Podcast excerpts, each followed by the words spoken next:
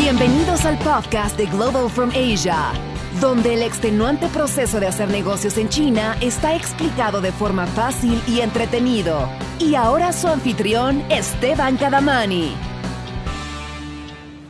Bienvenidos nuevamente al podcast de Global from Asia en español. Este es el podcast número 3. En el anterior tuvimos a Álvaro Gavilanés, creador y dueño de los productos Lumière. Lumière, para los que no escucharon el anterior podcast, es una marca de artículos de iluminación y material eléctrico. Además, les recomiendo a todos aquellos que quieran crear su propia marca y producir los productos en China, que lo escuchen, eh, ya que nos dio muy buenos consejos. Eh, bueno, el día de hoy tenemos a un invitado muy especial. Su nombre es Santiago Muñoz, un emprendedor de Ecuador que vive actualmente en Shenzhen, China. Ha vivido los últimos ocho años en China y comenzó trabajando en una empresa de juguetes que le fabrican todos los productos a Disney. Luego pasó a una de las empresas de control de calidad más importantes de Asia. Y desde los últimos tres años se lanzó a la gran aventura de crear Infinite Group Asia, empresa que se dedica a exportar e importar productos de América Latina a China. Eh, bueno, nos tienen muchos consejos y datos interesantes a todos aquellos que quieren exportar productos de América Latina eh, para introducirlos al mercado chino, que sabemos eh, está tan competitivo y hay una muy buena oportunidad, especialmente para las empresas latinoamericanas. pero bueno, les voy a, les presento con ustedes Santiago Muñoz. Buenas noches, Santiago. ¿Cómo estuvo el clima hoy en Shenzhen? Hola Esteban, qué gusto. Muchísimas gracias por invitarme. Bueno, hoy día fue, estuvo un poco lluvioso, pero todo muy bien, trabajando como siempre, con ganas. Claro, el clima eh, es muy parecido al de Miami eh, en esta época del año, ¿cierto? Eh, está mucha humedad, mucho calor. Sí, efectivamente, estos días ha pasado lloviendo bastante, pero está muy bien. O sea, el clima es caliente y es confortable sí, no me quejo, me la paso bien. bueno, tú eres de Quito, así que no debes estar acostumbrado, pero ya después de tantos años viviendo en China, me imagino que, ya, ya te acostumbraste. Sí, ya después de unos años, bueno, al primer año ya te acostumbras a este clima y como vengo de un clima frío, cambiar al caliente a mí me gusta en lo personal. Y ah, sí, sí, estoy muy ya acondicionado. Chévere, chévere. Bueno, y ahora dime una cosa, Santiago, ¿cómo llegaste a China? ¿Cuál es tu historia? Uf, a ver, bueno, eh, vamos a hacer la historia un poco, un poco corta por el tiempo y, bueno, interesante. Mira, eh, la verdad es que China me llamó eh, debido a la experiencia, un poco de experiencia que había tenido por mis trabajos anteriores, se me surgió una oportunidad de trabajo en China y no dudé en tomarla. Así es que ese fue mi primer paso para estar aquí. o sea que tú estabas, ¿dónde estabas cuando te llamaron? Eh, estaba en Ecuador, trabajaba como auditor allá y eh, se me presentó la oportunidad eh, de venir y bueno, no dudé y, vine y todo arrancó mi, mi, cambio de vida, cambio total. ¿Cuándo y cómo, o sea, cómo hiciste con el idioma, la comida, los amigos, la familia? Ah, justo eso te iba, te iba a comentar. Como tú sabes, en Latinoamérica hablamos inglés, sí, pero cuando llegas acá, aquí se habla chinglis. O sea, es un inglés un poco, un poco difícil de entender y me tomó un poco de tiempo hasta entender qué es lo que me quieren decir eh, y la manera de pensar es totalmente distinta. Pero bueno, con el tiempo ya te vas acoplando. En cuanto a la comida, pienso que hay que venir con mente abierta, con ganas de probar un poco de todo y te la y ahí te, pasas bien. Sí. Pero me imagino que te hace falta la comida de Ecuador o ya se te olvidó, ya ahora estás, eh, el gusto a la comida china. Obviamente todos creo que extrañamos la comida de, nuestra casa, de la mamá especialmente, pero bueno, no queda más que, acostumbrarse y cogerle el gusto para, vivir bien. Y no está mal, la comida china está muy bien. ¿Y la familia? Porque estás lejos eh, de tu familia. Sí, sí, sí, es un poco eh, duro a veces hablar eh, por la distancia y por la diferencia horaria. Pero bueno, buscamos al final el tiempo para estar siempre comunicados y, vernos por lo menos una vez por año. Entonces, sí, está muy bien. Imagínate hoy en día con toda la tecnología que ya podemos hacer FaceTime y em, escribirnos, ver la cara, Skype. eh, y, de una forma muy económica. Hace 20 años, 15 años, eh, tocaba comprar unas tarjeticas de llamada. Eh, así que estás en el mejor momento para poder estar en otro país en lo que a la familia se refiere. Ahora, háblame un poco de Infinite Group Asia. ¿Cómo empezó? ¿A qué se dedica? Bueno, eh, después de todas las experiencias que, tuve en mis, en mis, previos trabajos, como en tu introducción lo mencionaste, trabajé eh, como jefe de producción para, para varios productos de Disney eh, y después como control de calidad. Entonces eso me dio la experiencia para tomar el gran paso de lanzarme por mí mismo. mi experiencia me permitió un poco conocer las necesidades del mercado latinoamericano y qué es lo que podía ofrecer el mercado chino y viceversa. Entonces, eh, comencé a configurar un esquema de trabajo y con ayuda de mis socios, que son excelentes, pudimos enfocarnos un poco en cómo queríamos arrancar. Y bueno, pues eh, nos, lanzamos, nos lanzamos a la aventura, dejé mi, mi trabajo como consultor de calidad y arranqué Infinite Group, que al comienzo fue duro porque eh, temas administrativos, temas de proyectos, hasta organizarse, pero con el tiempo las cosas van mejorando mucho, te van conociendo y bueno, pienso que hemos hecho un buen trabajo hasta aquí. Ha sido muy duro, ha tomado tiempo, pero cada vez estamos en camino de mejora, que es lo importante. Claro, nada bueno viene fácil. ¿Y a, qué se dedica exactamente Infinite Group Asia? Bueno, eh, como te mencionaba, tratamos de conectar eh, Asia con Latinoamérica y viceversa.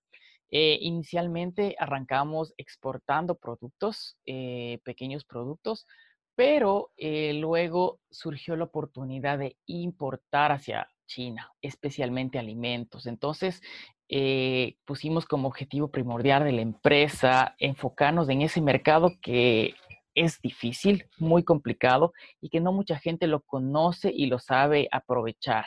Entonces, eh, creo que estamos como pioneros en ese aspecto y con los contactos que hemos podido realizar, eh, ya tenemos algunos proyectos que, van caminando de a poquito. Qué bueno, te felicito. Y cuéntame una cosa, porque hay mucha gente que le interesa, le gusta escuchar sobre eh, los challenges, los obstáculos más grandes de las empresas para tratar de aprender de ellos eh, y no cometerlos cuando están tratando de hacer lo mismo. ¿Cuáles fueron los obstáculos más grandes para abrir tu empresa en China y llegar a donde estás? Bueno, eh, uno de los problemas más grandes que tuve eh, es temas administrativos inicialmente, ya que las regulaciones chinas limitan mucho el a los, a los extranjeros. Entonces tienes que aprender a buscar los métodos y eh, abrir una cuenta bancaria en Hong Kong que ahora resulta muy, muy complicado. Entonces, pienso que ese fue uno de los primeros challenges que tuvimos para abrir la empresa, eh, ganar credibilidad, eh, abrir nuestra cuenta bancaria y bueno, y después de eso las cosas se han facilitado mucho ya que cuando cuentas con tu empresa, con tu imagen, con tu cuenta, eh, vas ganando prestigio. Y eso es muy importante y es lo que hemos tratado de hacer. Es increíble que para la gente que, bueno, que tiene su empresa en Estados Unidos o en Latinoamérica, eh, que abrir una cuenta de banco es algo tan sencillo. O sea, es un paso más que tienes que dar, pero es una visita de una o dos horas máximo. Eh, pero en China lo he escuchado, lo escucho de ti ahora, lo he escuchado de mucha gente que es un problema abrir una cuenta en Hong Kong o en China. Eh, me parece algo increíble que sea uno de los challenges más grandes para abrir una empresa allá. Así que, bueno, para los que están escuchando, eh, abran el ojo con eso, tienen que prepararse muy bien y, tienen que eh, hacer un buen research de los papeles que tienen que llevar para poder abrir su cuenta. Entonces, Santiago, hablemos de la calidad el control de calidad. Yo sé que es un tema que te apasiona. Eh, si yo quiero producir un producto en China, ¿cuáles son los pasos a seguir para que mi producto me llegue consistentemente en la calidad que estoy esperando y que mis clientes están esperando? Explícame un paso a paso. Perfecto, mira, eh, asegurar la calidad en el, producto que vamos a tener es algo primordial que todas las empresas pienso que lo necesitan por lo menos conocer, ya que si no lo conocemos podemos cometer errores que pueden costar mucho dinero. eh, perdón, te diría que como paso, paso inicial es conocer con quién vamos a hacer los negocios, eh, el proveedor con el que vamos a trabajar, eh, no fiarse simplemente de recomendaciones o de las páginas web, que Alibaba, que obviamente es una ventana que nos abre a los proveedores de, Asia. Sin embargo, hay muchísimos casos de, estafas, lamentablemente. Entonces, uno tiene que conocer y saber investigar al proveedor con el que quiere trabajar. ¿Tú haces eso? ¿Tú ofreces ese tipo de servicio en caso de que toque hacer una investigación a un cliente? Efectivamente, efectivamente es justamente es lo que nos enfocamos. Eh, tratamos de ser la oficina de las empresas latinoamericanas en Asia, los cuales facilitamos el acceso a las fábricas, a los proveedores. Tenemos una base de datos gigante de proveedores probados que han trabajado con otros clientes, eh, que tenemos buenos resultados. Con esto minimizamos el riesgo eh, muchísimo. Entonces, eso es una ventaja y uno de los servicios que nosotros ofrecemos. Ok. Eh, ¿Qué más? Cuéntame, dame más pasos bueno, a seguir. Claro, claro que sí. Mira, entonces, eh, bueno, teniendo en cuenta con quién vamos a trabajar, eh, hay que tener en cuenta qué producto queremos, que eso es algo que suena simple, pero no es tan simple. Tenemos que conocer nuestro producto exactamente cómo lo queremos. Eh, imaginémonos, queremos un vaso. Necesitamos saber el espesor de las paredes, eh, qué tipo de vidrio vamos a utilizar, el diseño, el tamaño, eh, si, qué proceso, por ejemplo, templado, si queremos que soporte microondas o no. O sea, hay tantas variaciones en un producto tan simple que es importante conocer todas las variaciones. Ahora no te digo para un teléfono celular o un, un, un accesorio electrónico. Entonces tenemos que conocer muy, muy bien qué producto queremos. ¿Por qué?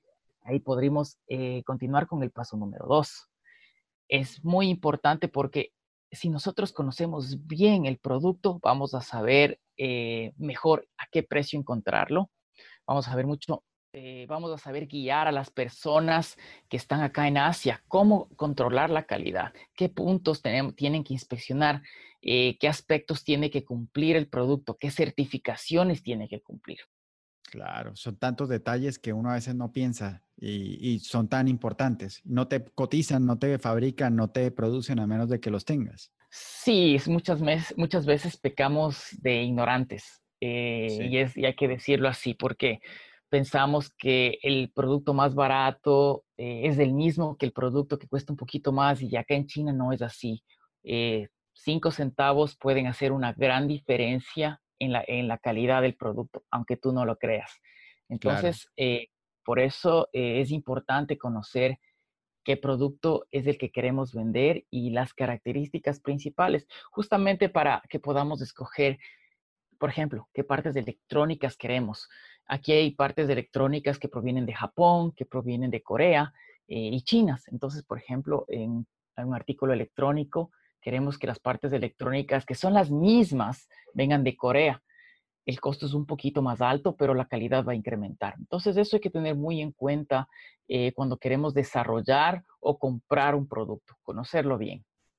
Y yo puedo pedir muestras a la fábrica, ¿cómo funciona el tema de las muestras? Eh, porque imagino que ahí es donde uno, después de llegar al paso donde ya le doy toda la información al, al proveedor, eh, ¿Cómo, ¿Cómo es el proceso de las muestras? Sí, eh, mira, eh, bueno, una vez que tenemos el proveedor eh, y conocemos el producto que queremos, obviamente podemos pedir las muestras basados en esas características que necesitamos o pedir que se nos fabrique a nuestra medida. Entonces, con esto, obviamente si es un producto fabricado a nuestras medidas, va a tener un costo. Y depende del producto. Entonces, con eso podemos fabricar nuestra primera muestra y pulirla hasta que quede exactamente como nosotros queremos. A esto le vamos a llamar, acá se le llama eh, Golden Sample, el ejemplo de oro, el cual va a cumplir con todas las características que nosotros necesitamos aprobadas y que nos va a servir como referencia para la fabricación en masa. Ahora yo estoy listo para ordenar. Eh, háblame de las órdenes mínimas, porque yo sé que para las pequeñas empresas a veces esto es un problema. Eh, explícanos un poco cómo funciona. Sí, mira, el tema de las órdenes mínimas. Cada empresa tiene eh, una orden mínima que se le llama el MOQ. Entonces, eh, la orden mínima depende del producto. Normalmente cuando son productos costosos, las órdenes mínimas son más pequeñas, pero en órdenes, en productos que son muy baratos, es, las órdenes así, son mayores de mil, mil unidades esto por darte una idea global. Eh, depende, mucho depende del producto al que queremos, el que queremos comprar. Ok, y ahora en cuanto al contrato, el tema legal, ¿cómo, cómo eh, qué me protege a mí de que lo que yo esté ordenando es lo que me va, lo que yo voy a recibir? Eh, mira, bueno, es, es importante eh, estipular un contrato en una orden de compra en el cual se especifique los detalles del producto, los espesores del producto, el color del producto. Entonces, con esto tenemos un papel que eh, es nuestra garantía o nuestro respaldo en caso de que ocurra cualquier problema o rectificación. Entonces, es importante detallar de una manera, de una manera detallada el producto que nosotros queremos comprarlo en la orden de compra. Eso como primer paso. Luego, eh, vienen los pasos de controles de calidad. Nosotros podemos dividir a los controles de calidad en, te diría que en cuatro procesos. El mm, uno, el primero, el primero es el control de calidad de la materia prima. Hay algunos productos en los que es necesario controlar eh, con qué materia prima se van a realizar. Por ejemplo, productos para alimentos alimenticios. Tenemos que controlar que el plástico con el que se realice sea de grado alimenticio. Entonces, es, es prudente controlar la materia prima. Después viene un control de calidad en la línea de producción. Entonces, en la línea de producción vamos viendo que el producto se ensamble y cumpla con las características que nosotros pedimos. Y normalmente eh, se suele pedir un ejemplo de la primera eh, pieza que sale de la línea, simplemente para garantizar que cumpla con las características que se estipularon en la orden de compra y en el contrato. ¿sí? Entonces, este como punto número dos, eh, revisión en línea de producción. Como punto número tres eh, sería revisión ya cuando están las piezas empacadas, en las cuales revisamos eh, los, stickers, los códigos de barra, el, cómo, se está, cómo está empaquetada, cómo es el, producto visualmente, una inspección al final, cuando ya está listo. Y como último, como última parte sería la inspección a la carga del producto. Entonces, una vez que ya se mm. inspeccionó todo el producto en el proceso, se inspecciona cuántas cajas están yendo, se especifica eh, los números, el número del contenedor, eh, si tiene, por ejemplo, códigos cada caja, qué códigos están embarcados en el contenedor y todo ese tipo de detalles. O sea que en realidad yo pongo una orden y, no es que eh, tengo que cruzar los dedos de que me va a llegar como yo lo quiero porque el proceso es tan detallado que yo tengo que aprobar una muestra, yo tengo que eh, verificar que todo esté por escrito de lo que estoy pidiendo y eh, estoy además de eso haciendo un control de calidad desde la materia prima hasta el empaquetado final, hasta la, eh, hasta que se va llenando el contenedor, van subiendo todo el contenedor. quiere decir que a la hora de la verdad, cuando ya yo estoy esperando el contenedor con, siguiendo los pasos que tú me acabas de dar, yo puedo dormir tranquilo. En efecto, justamente si se siguen los pasos adecuadamente, se especifica todo lo que se necesita, se lleva un control de lo que se está enviando, eso te da la tranquilidad que te va a llegar el producto, el producto que, que tú estás buscando y el que necesitas. Pero obviamente muchas empresas se saltan muchos de estos pasos, entonces... Ahí es donde vienen los eh, problemas. En efecto, ahí es donde vienen los problemas. Hay empresas que son muy buenas, son muy profesionales, proveedores que ya trabajan años y son eh, buenos en lo que hacen. Entonces, tal vez podemos evitar algunos de estos pasos, por ejemplo, controles de materia prima, eh, podemos saltarnos, pero siempre es aconsejable seguir eh, todos los, pasos, especialmente cuando comenzamos, porque cuando comenzamos necesitamos que lleguen los productos bien y qué es lo que estamos y que recibir lo que estamos comprando. Entonces, es importante hacerlo eso especialmente, bueno, siempre, pero con mayor razón cuando arrancamos eh, nuestra empresa, nuestro proyecto o las compras en Asia o con un nuevo proveedor. Entonces, eso es, es primordial. Y ah, otra cosa que, tema que tal vez mucha gente eh, tienen preguntas al respecto y es el tema de los pagos. Eh, ¿a qué, ¿Cómo se normalmente se trabaja en China con el tema de los pagos? ¿Y se los pago a, yo le mandaría el dinero a Infinite Group Asia o yo le mando el dinero directamente a la fábrica y cómo serían los términos? Mira, eh, sí, justamente eh, nosotros también damos ese servicio eh, de compras. Facilitamos la compra a nuestros clientes. ¿Qué quiere decir? Ellos nos hacen el pago inicial. Normalmente las fábricas requieren del 50, del 30 al 50%. Nosotros preferimos, siempre insistimos con el 30% de pago inicial para arrancar la orden. Entonces, una vez hecho el pago del 30% a la fábrica, ellos arrancan ya con la orden de producción. Entonces, eh, el pago final se lo realiza una vez que pasa la inspección. O sea que nosotros tenemos el 30% invertido ya en producto, continúa la producción y una vez que termina y hacemos la inspección previa al envío, eh, garantizamos que el producto esté en buenas condiciones y se le dé que y se genera un reporte de inspección en el cual nos indican en qué condiciones eh, esté el producto. Entonces, el cliente eh, acepta o, rechaza, ¿sí? Y ahí se efectúa el último pago. Con esto tenemos una garantía o una ventaja en la cual no tenemos pagado ya toda la producción y ah. podemos correr el riesgo de perder todo el dinero. Entonces, con esto podemos incluso eh, hacer modificaciones que suelen ocurrir, modificaciones en el producto. Eh, es complicado, obviamente, cuando ocurre y hay que tener una negociación, pero para eso estamos nosotros, para ayudar a las, a las empresas latinoamericanas a renegociar, a, hacer cambios si es que necesitan, hacer la cara de ellos aquí en China para que les respalden. Exactamente. sí, eh aquí tenemos un equipo de trabajo que, que es excelente. Entonces, eh, sí, podemos respaldar a nuestros clientes, dar la cara por ellos y tratar de solucionar los problemas de la mejor manera, por la experiencia justamente que tenemos ya de años en este mercado.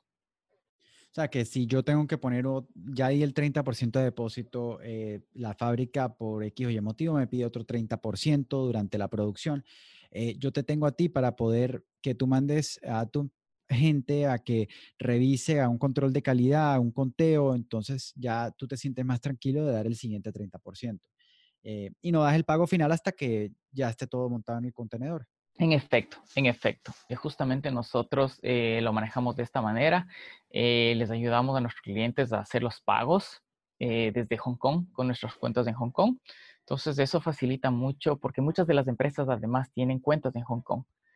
Entonces eso, entonces eso facilita el, el manejo de los pagos, exactamente, que también es a veces complicado. Tú sabes que eh, las fábricas muchas veces tienen personas que supuestamente hablan inglés, pero al final eh, balbucean, no hablan, no hablan buen inglés y eso da lugar a muchas confusiones. Claro. Y ahora confusiones de cuentas bancarias también es un problema y se han dado muchos de esos casos. Sí, son una cultura distinta, eso no hay duda de eso. Y em, tenemos nosotros que aprender a comunicarnos con ellos, ya sea eh, en inglés o en mandarín, eh, pero como ya sabemos, el inglés de ellos no es el inglés que uno cree. Eh, entonces pueden haber confusiones en la comunicación. Por eso es tan importante lidiar con una empresa como, como la tuya, para que tú seas el, el intermediario y tú seas la persona que te diriges a ellos. Ahora, Santiago, si el control de calidad, la calidad, la exportación de productos, la producción de, estos productos y el envío a Latinoamérica te apasiona tanto. Eh, uno de tus grandes sueños es llenar el mercado chino, me estabas contando, con productos de Latinoamérica. Eh, hace 20 años cualquiera diría que estás loco, pero Eh, hoy en día la historia es distinta. Cuéntame por qué hay un boom en esta estrategia eh, de introducir estos productos al mercado chino y por qué estás tan seguro de que el futuro es al revés de lo que por los últimos 40 años hemos vivido. Eh, ¿Qué es lo que está pasando hoy en día? Bueno, las reglas del juego han ido cambiando. Como tú sabes, la clase media en Asia, en China especialmente, ha crecido muchísimo y les ha dado un valor, un poder adquisitivo mucho mayor, eh, es la cantidad de gente que hay aquí en China. Entonces eso hace que el mercado chino... millones de personas. En efecto, eso hace que China eh, sea un mercado potencial. Imagínate que em, aquí en China, en los días festivos, mueven más dinero que en el Viernes Negro en, en Estados Unidos, muchísimo no más. puede ser. Sí, entonces eh, el potencial de venta es muy, muy grande pero así como es de grande, es complicado. Entonces hay que, nosotros en todos estos años, eh, pienso que es un proyecto que ha tomado bastante tiempo, que ya lo, estamos realizando, eh, pero requiere de tiempo, de persistencia y, de estar presentes, estar presentes siempre, no hay, que, no hay que desfallecer. O sea, es una carrera no de velocidad, es una carrera de resistencia, pero que al final rinde porque entrar en el mercado asiático con un solo producto realmente puede cambiar todo el panorama de cualquier empresa en Latinoamérica. Claro. Ahora, ¿cómo sabes tú qué producto va a ser exitoso o no? Porque eh, pues no, todos sabemos que en China se consumen productos con diferentes sabores, productos con diferentes texturas, eh, están acostumbrados a otras cosas distintas. Eh, como yo sé que un chocolate que puede ser el más vendido en, en Colombia, Brasil, en Estados Unidos, no necesariamente va a ser el chocolate que más le gusta a los chinos. Entonces, ¿cómo sabes tú qué producto sí funciona y qué no? Bueno, eh, básicamente eh, nos basamos en la, un poco, ya conocemos, o sea, los años que hemos estado aquí nos ha permitido conocer un poco las costumbres y la cultura china y somos parte al final, yo soy parte de esta cultura china, llevo bastante tiempo y tengo muchos amigos, eh, hacemos también focus group con algunos productos para ver si la aceptación que tiene. Entonces, en efecto, los gustos son diferentes, pero te puedo dar unos datos. Por ejemplo, a los chinos eh, valoran mucho los productos eh, para su salud. Ellos quieren sentirse jóvenes, saludables, bueno, como todos, pero esos en efecto, eh, de una manera más agresiva, tratan de conseguir productos exóticos, por ejemplo, y eso es, eso es una ventaja que tenemos en Latinoamérica, que nosotros contamos con la selva amazónica y con tierras tan fértiles, con productos tan buenos que nos permiten eh, ofrecer al mercado chino productos de excelente calidad a muy buen precio y que son totalmente saludables y eso es lo que ellos están buscando. Claro, es que yo creo que nosotros los latinoamericanos no tenemos idea de lo eh, afortunados que somos de tener una tierra tan fértil, eh, con tanta variedad de productos que se pueden producir gracias a la diversidad de climas, eh, que otros países no tienen, soñarían tener con, una tierra así de fértil. pero ahora podemos, tenemos un mercado como el chino para poder exportarlos y introducirlos en ese mercado. Ahora, me imagino que no es fácil eh, importar un producto, así le gusta a la gente introducirlo, el tema legal. Cuéntame un poco sobre eso. Sí, sí, sí, es, ese es un tema que, que es complicado. Eh, como te decía, los temas administrativos aquí en la China toman tiempo eh, y paciencia. Entonces, mira, por ejemplo, China tiene una lista de productos que depende del país pueden ser importados a a China. Por ejemplo, eh, por, darte un ejemplo, Ecuador eh, únicamente puede, al momento, tiene aprobado dos productos que son mango y banano. Entonces, eh, frutas, exactamente, frutas. Entonces, estos dos productos son los únicos que pueden exportarse frescos. pero hay otros canales, entonces ahí, ahí es donde tenemos que entrar con el ingenio. Por ejemplo, si se procesa la fruta ya puede entrar con, otro, otro código arancelario y permite... Exactamente, exactamente. Entonces, si procesamos la fruta eh, puede entrar eh, con otro código y no como fruta fresca. Entonces ya tendría otra enumeración en los registros arancelarios y nos da una ventaja. Eh, pero bueno, como tú sabes, tenemos miles de productos y hay que buscar el camino, que es lo más importante, y además el mercado en China. Y el mejor proveedor. Ese es otro, otro punto que hay que, analizarlo. Eh, la distribución. En efecto, la, China es tan grande, tan grande que se necesita tener unos se necesita tener em, clientes estratégicos. ¿A qué me refiero? Que tengan, que tengan puntos de, que estén presentes en varias provincias en China y depende también el volumen. Hay casos en que muchos em, muchos clientes en China no quieren comprar productos porque no les van a abastecer la cantidad que ellos piden. Por ejemplo, un camarón, camarón, por poner tu ejemplo. Entonces, hay una empresa que quiere importar camarón, pero ellos solo pueden producir un contenedor mensual. Y las industrias chinas te dicen, mira, es muy poco para nosotros y por eso no, no les interesa. Les interesa el producto, pero también necesitan en grandes cantidades. Entonces, hay que encontrar un balance entre productor, cliente, canales de distribución y temas administrativos y de leyes para poder entrar en el mercado chino. Y eso es lo que te comentaba que toma, toma tiempo, pero eh, nuevamente vale la pena. Y hay que, hay que lanzarse a, bueno, hay que lanzar lo que nosotros hicimos eh, con Infinite Group. Eh, estamos ahorita introduciendo un producto de Perú. sí, cuéntame de lo que están importando. La maca, ¿qué es la maca? Sí, bueno, la maca, la maca es una raíz que le conocen, em, le conocen como el, ah, bueno. Oh, ya sé cuál es. O sea, la, la maca es la que se produce en Perú, eh, lo cual tiene beneficios en, eh, para los hombres y para las mujeres, en las uñas, el pelo. Em, le llaman el Viagra latinoamericano, ¿cierto? Sí, sí, sí, le, le llaman, el, aquí en China le conocen como el Viagra, Viagra natural, Viagra natural. Ah, y también le conoce como... Eh, ah, para, ¿También para el ejercicio físico o para el... Em, para los atletas, les da más energía. Eh, yo estuve consumiéndolo un tiempo y yo sé que mi esposa también estuvo eh, consumiéndolo y, y, le encantaba, pero no, no, estaba seguro y no sabía que en China se podía distribuir. Es un producto muy exclusivo de Perú. Sí, a ver, maca es un producto excelente y aquí en China ha sido valorado por mucho tiempo. Es más, eh, en años pasados hubo una fiebre de la maca, muchas empresas trataban de importar y eso un poco cambió el mercado.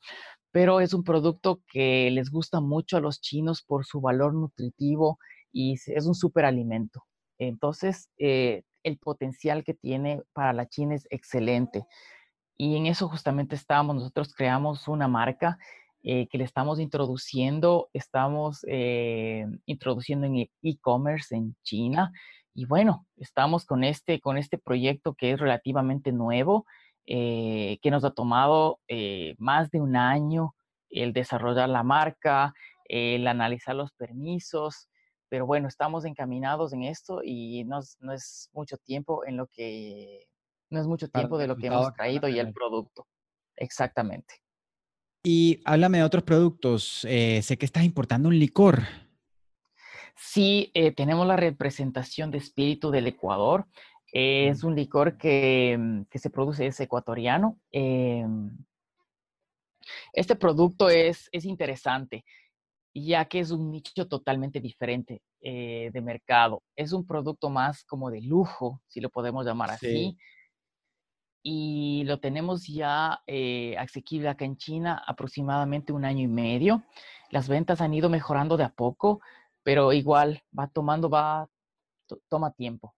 Va paso a paso, pero pienso que va a paso firme y, y va despuntando. Wow. Y ahora hablando más en general, ¿qué, ¿qué es lo más difícil de importar y distribuir productos en China? Eh, lo más difícil de importar y distribuir productos, eh, bueno, hay dos partes clave. La primera es temas de aduanas y de la importación como tal, y eso depende del producto. Por ejemplo, eh, productos que tengan grado alcohólico mayor al 30% tienen muchos requerimientos y es muy complicado importar. Medicinas también es, eh, tiene una dificultad alta y, y, productos naturales si es que no están aprobados para el mercado chino. Eh, productos procesados es un poco, es más fácil y enlatados eh, es más fácil. Pero eh, esa es el primer, la primera barrera que tenemos para entrar al mercado chino. Después es la distribución. los canales de distribución que, que, vamos a utilizar una vez el producto esté puesto en China, porque no se puede estancar. Entonces, para generar movimiento necesitamos buenos socios comerciales. Al momento contamos con buenos contactos, buenos socios comerciales para hacer distribución y estamos entrando con temas de camarón. Entonces, estamos ahorita eh, eh, con socios que nos hacen requerimientos de camarón continuos y justamente tratamos de impulsar la comercialización y la producción de nuestro producto de Ecuador, que es lo que tenemos actualmente, pero estamos con las puertas abiertas para productos, otro tipo de productos y utilizar los contactos que ya tenemos y poder ofrecer el mejor servicio a nuestros clientes para introducir su producto en la China. Cada producto tiene su dificultad, cada producto se trata de una manera diferente y nuestro objetivo como empresa es buscar el camino más adecuado para poderlo introducir en el mercado asiático. Yo me imagino que los productores eh, latinoamericanos eh, que quieran incrementar sus ventas eh, y les dicen, mira, aquí tenemos el mercado de 1.4 billones de personas, donde la clase media está ganando más dinero y quieren comprar ese tipo de productos exóticos, eh, no hay nadie que le va a decir que no a eso. Entonces, em, yo pienso que lo más importante es que te contacten, que tengan un socio en China, una oficina en China que te pueda abrir, les pueda abrir las puertas. Eh, ¿Cuál sería la mejor manera de contactarte? Yo estoy seguro que eh, todos los que te están escuchando en este momento quieren hablar contigo. Encantado, claro que sí. Para nosotros es un honor poder tener eh, más socios comerciales y poder entablar más relaciones y especialmente introducir nuestros productos latinoamericanos en el mercado asiático. Mira, eh, te doy mi correo electrónico. Pienso que lo mejor es que eh, lo ponga, bueno, te, doy mi correo electrónico. Pienso que puedes poner. Yo lo voy a poner video. en la descripción del video, pero de todas formas, si alguien está escuchando y está manejando y de pronto, ¿cuál? Díctamelo de una forma sencilla. Claro que sí. Mi correo electrónico es santiago arroba infiniteGroup.asia. Perfecto. Eh, y esa es la mejor manera de contactarte o piensas que de pronto WhatsApp o número de teléfono, WeChat, eh, Skype. Mira, estamos abiertos eh, a cualquier manera de contacto. Lo importante es tener las ganas que de, de ambos lados, las ganas de nuestros proveedores, nuestros eh, socios comerciales y bueno, encontrar el camino. Eh, WhatsApp, en efecto, eh, mi WhatsApp te, lo puedo dar. Sí, por favor. seguro, es el, bueno, tenemos que poner el código, el código de ARA, que es el más 86, es 186 887 112 75. Ese es mi número de WhatsApp. Perfecto. Igual lo voy a poner para que la gente que lo está haciendo clic eh, pueda ver en la descripción. Eh, pero bueno, no duden en contactar a Santiago. Eh, de verdad es una persona con una experiencia muy extensa en cuanto a la exportación de China y como la importación de productos de afuera hacia China. así que bueno, Santiago, muchas gracias por tu tiempo. Te deseamos mucha suerte con tu empresa eh, la próxima vez que vaya a China quiero ver chocolates ecuatorianos, café colombiano, maca peruana en todas las tiendas. Eh, estoy seguro que si lo veo estoy contando contigo, porque bueno, uno de los propósitos de todo esto también es fomentar eh, la economía, fomentar los productos, fomentar la gente, fomentar la cultura latinoamericana, que es de donde somos todos. así que te estaremos apoyando y estoy seguro que la gente que te está escuchando que también te apoya de la misma manera. Em, así que muchas gracias, Santiago. Bueno, muchísimas gracias a ti, Esteban, y a todos los que nos escuchan. Eh, a todos los que te escuchan, eh, pienso que tienes un excelente programa y bueno, nos ayuda mucho y, sirve para abrir, los ojos. Pienso que es muy importante la educación que tú estás implementando en nuestra cultura para evitar problemas y para hacernos el camino más fácil a, los que tenemos de espíritu emprendedor. Muchísimas gracias nuevamente y yo estoy a las dos a sus órdenes para cuando Te tendremos en el futuro. Exactamente, muchísimas gracias. necesitamos para el futuro. Eh, bueno, este es el final de nuestro podcast. Gracias a todos por escuchar y recuerden, marzo 2019 tendremos un evento inigualable, imperdible en la hermosa ciudad de Cartagena, donde tendremos seminarios, ferias, networking events. Eh, tendremos una gran cantidad de compradores chinos interesados en productos de América Latina con la intención de comprar, conocer y visitar las empresas interesadas eh, en venderles. Así que no se pierdan el evento. Para más información, métanse en Global From Asia, eh, escríbanme a mí directamente, eh, donde los podremos guiar a cuándo es el evento y cómo ser parte de él. gracias nuevamente y hasta el próximo podcast.